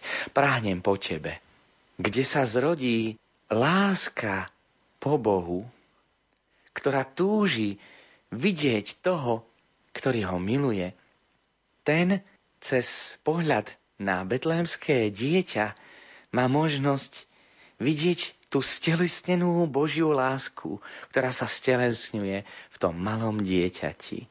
A keď Mojžiš hovorí, ak som našiel milosť u teba, ukáž mi svoju tvár, Boh nám túto milosť dal a ukázal nám svoju tvár. A svätý Augustín, keď pozoruje to Božie dieťa v jasliach, je to motív, ktorým sa inšpirovali toľkí svety ako sveta Tereska z Lizie, ktorá si dá meno od Ježišovej tváre. Svetý Augustín hovorí, preber sa človeče. Boh sa kvôli tebe stal človekom. Prebuď sa ty, čo spíš. Staň z mŕtvych a Kristus ťa osvieti. Ešte raz hovorím, kvôli tebe sa Boh stal človekom. Bol by si býval naveky mŕtvy, keby sa on nebol narodil v čase. Nikdy by si sa nebol oslobodil od slabosti hriešného tela, keby si on nebol vzal telo podobné hriešnemu. Postihlo by ťa väčšie nešťastie, keby sa on nebol podujal na toto milosrdenstvo.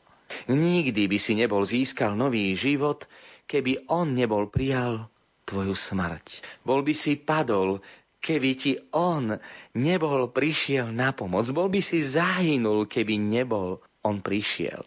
Oslavujme príchod našej spásy a nášho vykúpenia. S radosťou prežívajme slávny deň, keď do tohto nášho krátkeho, časného dňa prišiel veľký a väčší deň z veľkého väčšného dňa. A keď sa svätý Augustín zamýšľa nad týmto veľkým darom Božej lásky, ktorá sa nám zjavila v tom zjavení božskej tváre, hovorí, radujme sa z tejto milosti. Väčšina mohla svitnúť väčšia milosť, ako nám dal Boh, keď svojho jednorodeného syna urobil synom človeka a človeka zasa urobil Božím synom. A končí svoju úvahu nad narodením pána Ježiša tou nádhernou myšlienkou, ktorá minulý rok vo mne rezonovala celé Vianočné sviatky. A svätý Augustín hovorí, hľadaj zásluhu, hľadaj príčinu, hľadaj nárok a povedz, našiel si niečo iné ako milosť? Keď hovorím túto vetu, musel som si túto vetu viackrát prečítať. Rozmením na drobné. Hľadaj zásluhu. Čo si urobil preto, aby Boží syn prišiel na svet? Čím si si zaslúžil, že Boh sa stal človekom? A tak hľadaj zásluhu. Potom hovorí, hľadaj príčinu. Čo je príčinou toho, že Boh sa stal človekom? Hľadaj nárok. Kto z nás si môže nárokovať na to, že Boh musel prísť na svet, aby sa stal človekom, aby nás vykúpil? Kto z nás si môže nárokovať to, že Boh sa zrodil do najväčšej chudoby, aby nás obohatil svojou milosťou? A tak zopakujem ešte raz túto vetu svätého Augustína. Hľadaj zásluhu, hľadaj príčinu, Hľadaj nárok a povedz. Našiel si niečo iné ako milosť? Ale milosť, ktorú si uvedomujeme pri narodení pána Ježiša, je len počiatkom. Pretože Boh nás svojou milosťou len pozýva, aby sme ho milovali. Pri prežívaní tajomstva Vianoc sa musí okrem uvedomenia si milosti vnímaní Božej lásky, ktorou si nás Boh pripútava lanami lásky, musí vzniknúť ešte aj cit. A keď Paľo Ušák Oliva vo svojej láske k Bohu vyjadruje svoju báseň a hovorí o nemej tvári, ktorú sme si vypočuli, nemá tvár je tá, ktorá je bez ozveny. Lebo aj pri pohľade na Božie dieťa môžeme ostať bez ozveny. Môžeme vnímať, že Boh nás miluje, Boh sa narodil. Môžeme vidieť aj pannu Máriu, ktorá s láskou vynie k sebe toto svoje božské dieťa, i svätého Jozefa, i osla, i vola, i pastierov, ktorí sa prišli pokloniť, i troch kráľov. Ale to všetko môže ostať bez odozvy. A keď Paľo Ušák Oliva, ktorý študoval v našom spiskom seminári, ktorý patrí medzi pirátov krásy, hovorí, že kvety opatrujeme vtedy, keď máme k ním vzťah. Kde nie je to vzťahu, tam je ľahostajnosť. A preto hovorí, že počiatkom vzťahu je alebo láska, alebo nenávisť. To vyjadruje naozaj vzťah. Nemá tvár je teda tá, ktorá nevedela hovoriť o vzťahu, hovorila iba o ľahostajnosti. Nie si ani rozpálený, ani chladný. Pri pohľade na božské dieťa nie si ani zapálený láskou k Bohu, ani nenávisťou voči Bohu, keď si vlažný. A tak, milí poslucháči, skúsme si predstaviť jasličky a pozrime sa ešte raz na tieto jasle. Čo nám tieto jasle hovoria? A čo hovorí naša tvár pri pohľade do týchto hlbinných tajín Božej lásky, ktorá ukázala svoju tvár? Božia láska dostala tvár a túto tvár môžem alebo milovať, alebo nenávidieť, len nech to nie je pohľad všednosti či ľahostajnosti.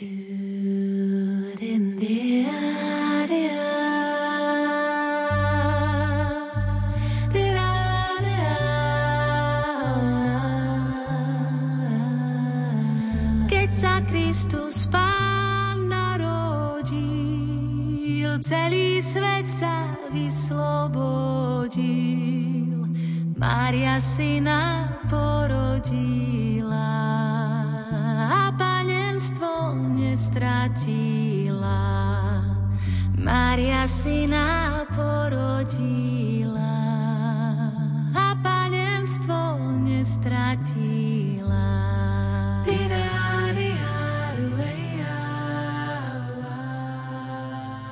Kniha Rozprávania ruského pútnika sa nie náhodou dostala predčasom aj do našich čítaní na pokračovanie. Prináša dôležité posolstvo o potrebe ustavičnej modlitby. Cítime sa podobne ako ruský pútnik, hnaný zápalom hľadania odpovede na otázku, ako sa ustavične modliť a neochabovať? Alebo sa nám táto výzva zdá už v tejto dobe varí ťažko uskutočniteľná? Ponorme sa na chvíľu teraz do fragmentu z uvedenej knihy v interpretácii pána Jozefa Šimonoviča. Pravoslávna rodina Keď som prechádzal cez Tobolskú guberniu, ocitol som sa jedného dňa v malom mestečku. Nemal som už skoro ani kúska chleba, no som vstúpil do istého domu, aby som si ho vyžobral. Domáci pán mi povedal, prichádzaš v dobrej chvíli. Moja žena práve vyťahuje z pece chlieb. Vezmi si tento teplý peceň a pomodli sa k pánu Bohu za nás. Vložil som si chlieb do vreca a srdečne som sa mu zaň poďakoval. Domáca pani ma zazrela a povedala, aké úbohé vrece máš, už je celé roztrhané, dám ti iné. A dala mi dobré, silné vrece. Poďakoval som sa jej z hĺbky srdca a odišiel som. Keď som vychádzal z mesta, vypýtal som si v obchode troška soli. Obchodník mi ju dal do malého vrecúška. Bol som z toho celkom šťastný a ďakoval som pánu Bohu, že mi dal postretnúť takých dobrých ľudí. Už budem spať pokojne celý týždeň, povedal som si. Mohol som naozaj spávať bez starosti.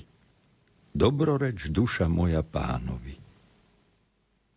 Prešiel som asi 5 verst od mesta, keď som uzrel neveľmi bohatú dedinku s dreveným kostolom. Bol síce malý, ale zvonku pekne vymaľovaný a krásne ozdobený. Keďže cesta viedla celkom vedľa neho, zachcelo sa mi pokloniť sa pred Božím chrámom. Vystúpil som na schody a pomodlil som sa modlitbu. Na lúke vedľa kostola boli dve malé deti, ktoré sa hrali. Mohli mať asi 5 alebo 6 rokov – Povedal som si, že to musia byť asi kňazové deti, aj napriek ich ustarostenému výzoru. Po skončení modlitby som odchádzal. Sotva som však urobil zo 10 krokov, začujem volať za sebou Pán žobrák, pán žobrák, počkajte! Tie deti to volali za mnou a hneď aj bežali ku mne, malý chlapec a dievčatko. Zastal som a oni pribehli ku mne a chytili ma za ruku. Poďme k mamičke, ona má rada žobrákov. Ja nie som žobrák, ale pocestný. A čo máš v tomto vreci? Chlieb na cestu. To nevadí, poď s nami, mama ti dá peniaze na cestu. A kde je vaša mama, spýtal som sa. Tam dolu za kostolom, tam za stromami. Voviedli ma do podivuhodnej záhrady, uprostred ktorej som videl veľmi panský dom. Pošli sme do priedomia. Všetko bolo také čisté a usporiadané. Naraz pribehla k nám domáca pani. Aká som šťastná. Odkiaľ, že ťa pán Boh vedie k nám. Sadni si, sadni si, môj milý. Sama mi sňala vrece, položila ho na stôl a veľmi zdvorilo mi podala stoličku, aby som si sadol. Ďakujem vám pekne ponížene, odpovedal som. Vo vreci sa nájde čo jesť a čaj. No už môžem si upiť, ale ja som sedliak a nie som na to zvyknutý. Vaša láskavosť, a vaša ušľachtilosť sú mi vzácnejšie ako jedlo. Budem prosiť pána Boha, aby vás požehnal za toto vaše evanieliové pohostinstvo. Keď som povedal tieto slová, cítil som mocnú túžbu vstúpiť do seba samého. Modlitba mi vrela v srdci a potreboval som pokoj a ticho – aby som nechal slobodne sa uvoľniť tomu plameniu a zakryl trochu vnútorné znamenia, modlitby, slzy, vzdychy, hnutia tváre alebo úst. Vstal som teda a povedal, Prosím vás za prepáčenie, ale musím odísť. Nech pán Ježiš Kristus je s vami i s vašimi milými dietkami. O nie, Bože chráň, aby si odišiel. Nenechám ťa odísť. Môj manžel sa má vrátiť dnes večer z mesta. Je sudcom na okresnom súde. Bude šťastný, keď ťa uvidí. Každého pútnika pokladá za Božieho vyslanca. A okrem toho zajtra je nedeľa. Budeš sa modliť s nami pri pobožnosti a spoločne si zajeme z toho, čo nám Pán Boh požehná. U nás na sviatky vždy prijímame najmenej 30 chudobných žobrákov, Kristových bratov. Ale ešte si mi nič nepovedal o sebe. Ani odkiaľ prichádzaš a kam ideš. Porozprávaj mi to. Rada počúvam tých, ktorí uctievajú pána. Detičky, odneste pútnikovo vrece do izby s ikonami, tam prenocuje. Divil som sa pri týchto slovách a povedal som si, je to ľudská bytosť? Alebo azda nejaké videnie? Zostal som teda čakať na domáceho pána. Rýchlo som porozprával o svojej ceste a povedal som, že idem do Irkutska. A tak, povedala dáma, musíš teda prejsť cez Tobolsk. Tam býva moja matka v kláštore. Tam žije v utiahnutosti. Dáme ti list a ona ťa príjme. Často prichádzajú ľudia prosiť ju o duchovné rady. Ináč by si jej mohol priniesť aj knihu Jána Klimaka, ktorú sme objednali pre ňu v Moskve. Ako sa nám všetko dobre darí. Konečne prišiel čas na večeru. Zasadli sme si za stôl. Prišli ešte štyri dámy, ktoré si prisadli k nám. Po prvom chode jedna z nich vstala, uklonila sa pred ikonou, potom aj pred nami a išla po ďalšie jedlo. Pre tretí chod zasa iná vstala a urobila podobne. Keď som to videl, obrátil som sa k panej. Mohol by som sa spýtať, či sú tie dámy z vašej rodiny? Hej, to sú moje sestry, kuchárka, kočišová, žena služobná moja chyžná.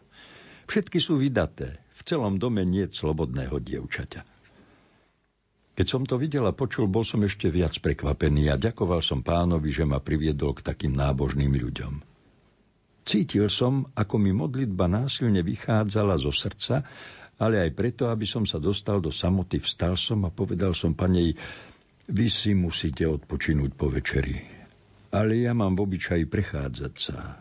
Teda pôjdem sa trošku prejsť do záhrady. Nie, ja nemávam odpočinok, povedala pani. Pôjdem s tebou do záhrady a povieš mi niečo poučné.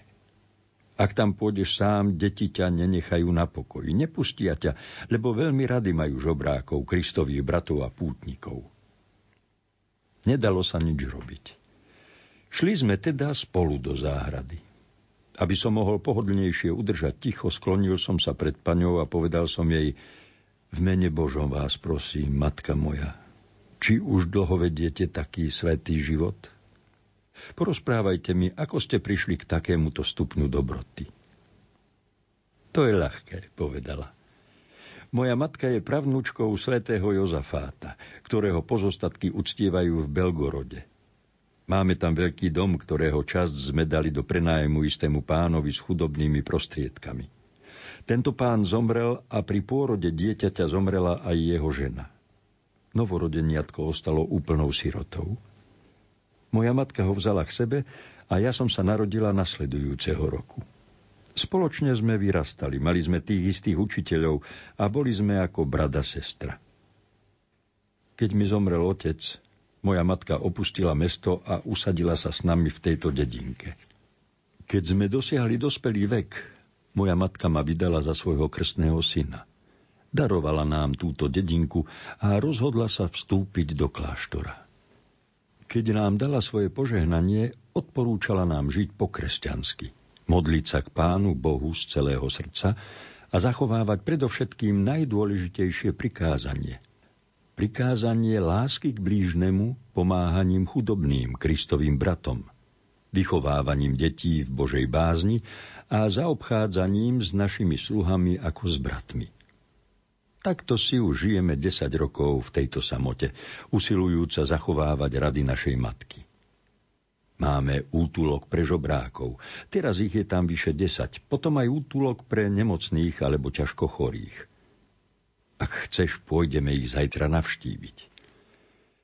Keď dorozprávala, spýtal som sa jej, a kde je tá kniha Jána Klimaka, ktorú chcete, aby som odniesol vašej matke? Poďme do domu, ukážem ti ju. Sotva sme začali čítať, prišiel domáci pán. Objali sme sa po kresťansky ako bratia. Zaviedol ma do svojej izby a povedal, poď, bratku, do mojej úradovne a požehnaj moju izbu. Myslím, že ťa unúvala, ukázal na svoju ženu. Keď nájde nejakého putníka alebo chorého, je taká šťastná, že ho neopustí vodne v noci. To je stará obyčaj v jej rodine. Vstúpili sme do jeho úradovne. Hú, koľko kníž, koľko vznešených ikon a kríž prirodzenej veľkosti a pred ním položené evanielium. Prežehnal som sa a povedal som, Máte tu doma, pane, hotový Boží raj. Hľa, Pán Ježiš Kristus, jeho prečistá matka a jeho svätí služobníci. Hľa ich slova a ich živé a nesmrteľné ponaučenia. Myslím si, že sa musíte s nimi často a s radosťou púšťať do rozhovoru. O hej, odpovedal pán, veľmi rád čítavam. Aké máte knihy, spýtal som sa. Mám mnoho duchovných kníh. Hľa menológ diela Jána Zlatoústeho, Bazila Veľkého, veľa filozofických a teologických diel a mnoho kázní od súčasných kazateľov. Táto knižnica ma stála 5000 rubľov. Nemali by ste nejaké dielo o modlitbe, spýtal som sa. Veľmi rád mám knihy o modlitbe. Hľa, toť celkom nové dielko od istého kniaza z Petrohradu. Pán vytiahol komentár o modlitbe odčenáš a začali sme čítať. Čo skoro prišla pani, priniesla čaj a deti zasa doniesli zlatý košík so všelijakými zákuskami, aké som ešte nikdy nejedol. Pán mi vzal knihu, odovzdal ju pane a povedal, ona nám bude čítať. Veľmi dobre číta. Za ten čas my sa posilníme. Pani začala čítať. Napäto načúvajúc som cítil, ako sa modlitba vzbudzovala v mojom srdci. Čím viac čítala, tým viac sa modlitba vzmáhala vo mne a potešovala ma. Naraz som uvidel vo vzduchu preletieť rýchlo akúsi podobu, ako keby to bol býval môj nebohý starec. Urobil som pohyb, ale aby som ho nejako zakryl, povedal som, odpustite, trošku som zaspal. V tej chvíli som mal dojem, že duch starca prenikal do môjho ducha a osvecoval ho. Cítil som v sebe akoby veľkú jasnosť a mnohé myšlienky o modlitbe. Prežehnal som sa a usiloval vytisnúť tie myšlienky, zatiaľ čo pani dokončila čítanie a pán sa ma spýtal, či sa mi to páčilo. Rozhovor sa rozpriadol o tejto veci. Veľmi sa mi to páčilo, odpovedal som. Ináč, Otče náš je vyšší a vzácnejší ako všetky napísané modlitby, čo máme, lebo nás ho naučil sám Pán Ježiš Kristus. Vysvetlenie o ňom, ktoré ste práve čítali, je veľmi dobré, ale je celkom obrátené k aktívnemu životu kresťana – Zatiaľ čo u cirkevných otcov som čítal jedno vysvetlenie, ktoré je mimoriadne mystické a orientované na kontempláciu.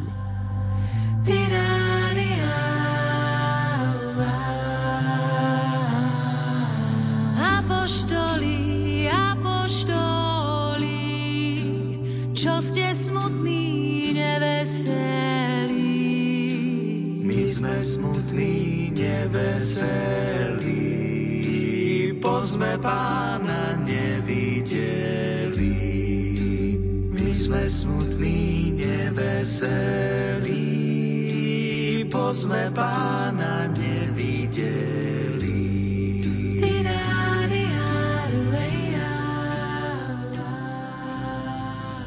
Kniha o ruskom pútnikovi nám predkladá život ako neustálu púť za vyšším cieľom. Hovorí o tom, ako neochabovať na ceste za pánom, ako svoje cnosti zveľaďovať a byť vnímavý voči ľuďom okolo, ako si srdce strážiť a cez modlitbu očisťovať, posvecovať ho. Veď keď len z celého textu upriamíme pozornosť na otázku pútnika, ktorú kladie príbuznej svätého Jozafáta, ako sa dopracovala k takému stupňu dobroty, aký u nej zažil, nemožno sa necítiť zasiahnutý hĺbkou otázky a napokon i odpovede, ktorú dostal.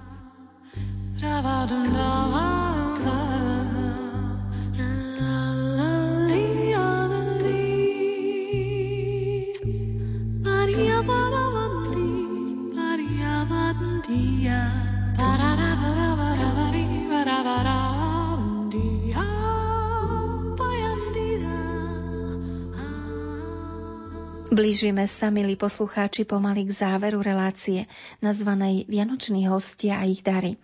Záveru stretnutia s niekoľkými vzácnými osobnosťami, ktoré tu rozvinuli svoje dary v podobe posolstiev, hrejivého slova, umeleckého talentu, duchovného sprevádzania v tento sviatočný a neopakovateľný čas. Nechajme v sebe tieto posolstvá zažaté ako sviece – Exipéry pripomína Mám rád, keď človek vydáva zo seba svetlo. Nezaujíma ma hrúbka sviece, meriam jej hodnotu len plameňom. Alebo ako pripomína príhoda zo života matky Terezy, ktorá sa odohrala v austrálskom Melbourne a tiež súvisí so svetlom. Matka Teresa tam raz našla zanedbaného a špinavého starca.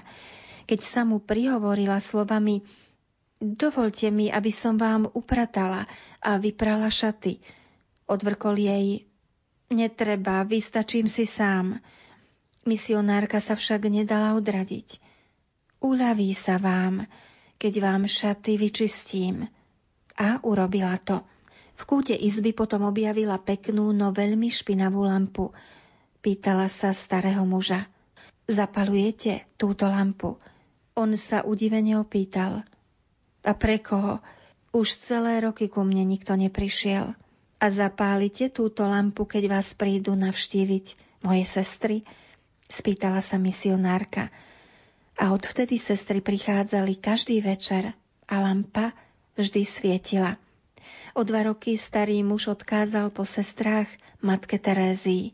Povedzte mojej priateľke, že svetlo, ktoré zapálila v mojom živote, dodnes horí tak teda nech sú pre vás myšlienky, ktoré zazneli tiež svetlom pre dušu, inšpiráciou, povzbudením na duchovnej ceste, možno nie len počas vianočného obdobia, ku ktorému ešte pripája svoj osobitý pozdrav náš host pri mikrofóne otec Luboslav Hromiak. Čo vám popriať na záver, keď pozeráme na tajomnú Božiu lásku, ktorou Boh k nám horí, tú lásku, ktorou si nás získava, a prebúdza v nás cit, ktorým si nás pripútava, mi napadne iba to, aby sme prosili Ježiša, aby naše srdcia neostali nemé, ale aby ich zachvátil oheň božskej lásky a opojenia z nej. Aby táto božská láska zaplavila naše ľudské zmysly, aby naše ranené ľudské srdcia chceli zrazu vidieť Boha telesnými očami s prozbou ukáž nám svoju tvár. A nech tá túžba potom, aby božská láska zasiahla naše srdcia ohňom lásky k nemu, sa vyjadrila aj v tom, čo budeme počúvať počas celých vianočných sviatkov v prefácii. Keď takto poznávame Boha viditeľne, nech nás On sám strhne k láske, veci neviditeľných. Požehnané a milosti plné Vianoce. Milí poslucháči, ďakujem za pozornosť, ktorú ste nám venovali a čas, ktorý ste prežili s nami pri radiopríjimačoch či na internete. Hostom a umelcom, ktorí prispeli do sviatočného pásma, ďakujem za ich hlboký vklad do tohto programu a ich čas tomu venovaný, ktorý si pre vás radi našli. Pod tvorbu relácie sa podpisujú zvukový majster Matúš Brila, hudobná redaktorka Diana Rauchová a autorka relácie Andrea Eliášová. Do počutia pri ďalších programoch Rádia Lumen a ešte hlboké prežívanie vianočného tajomstva pánovho narodenia všetkým vám.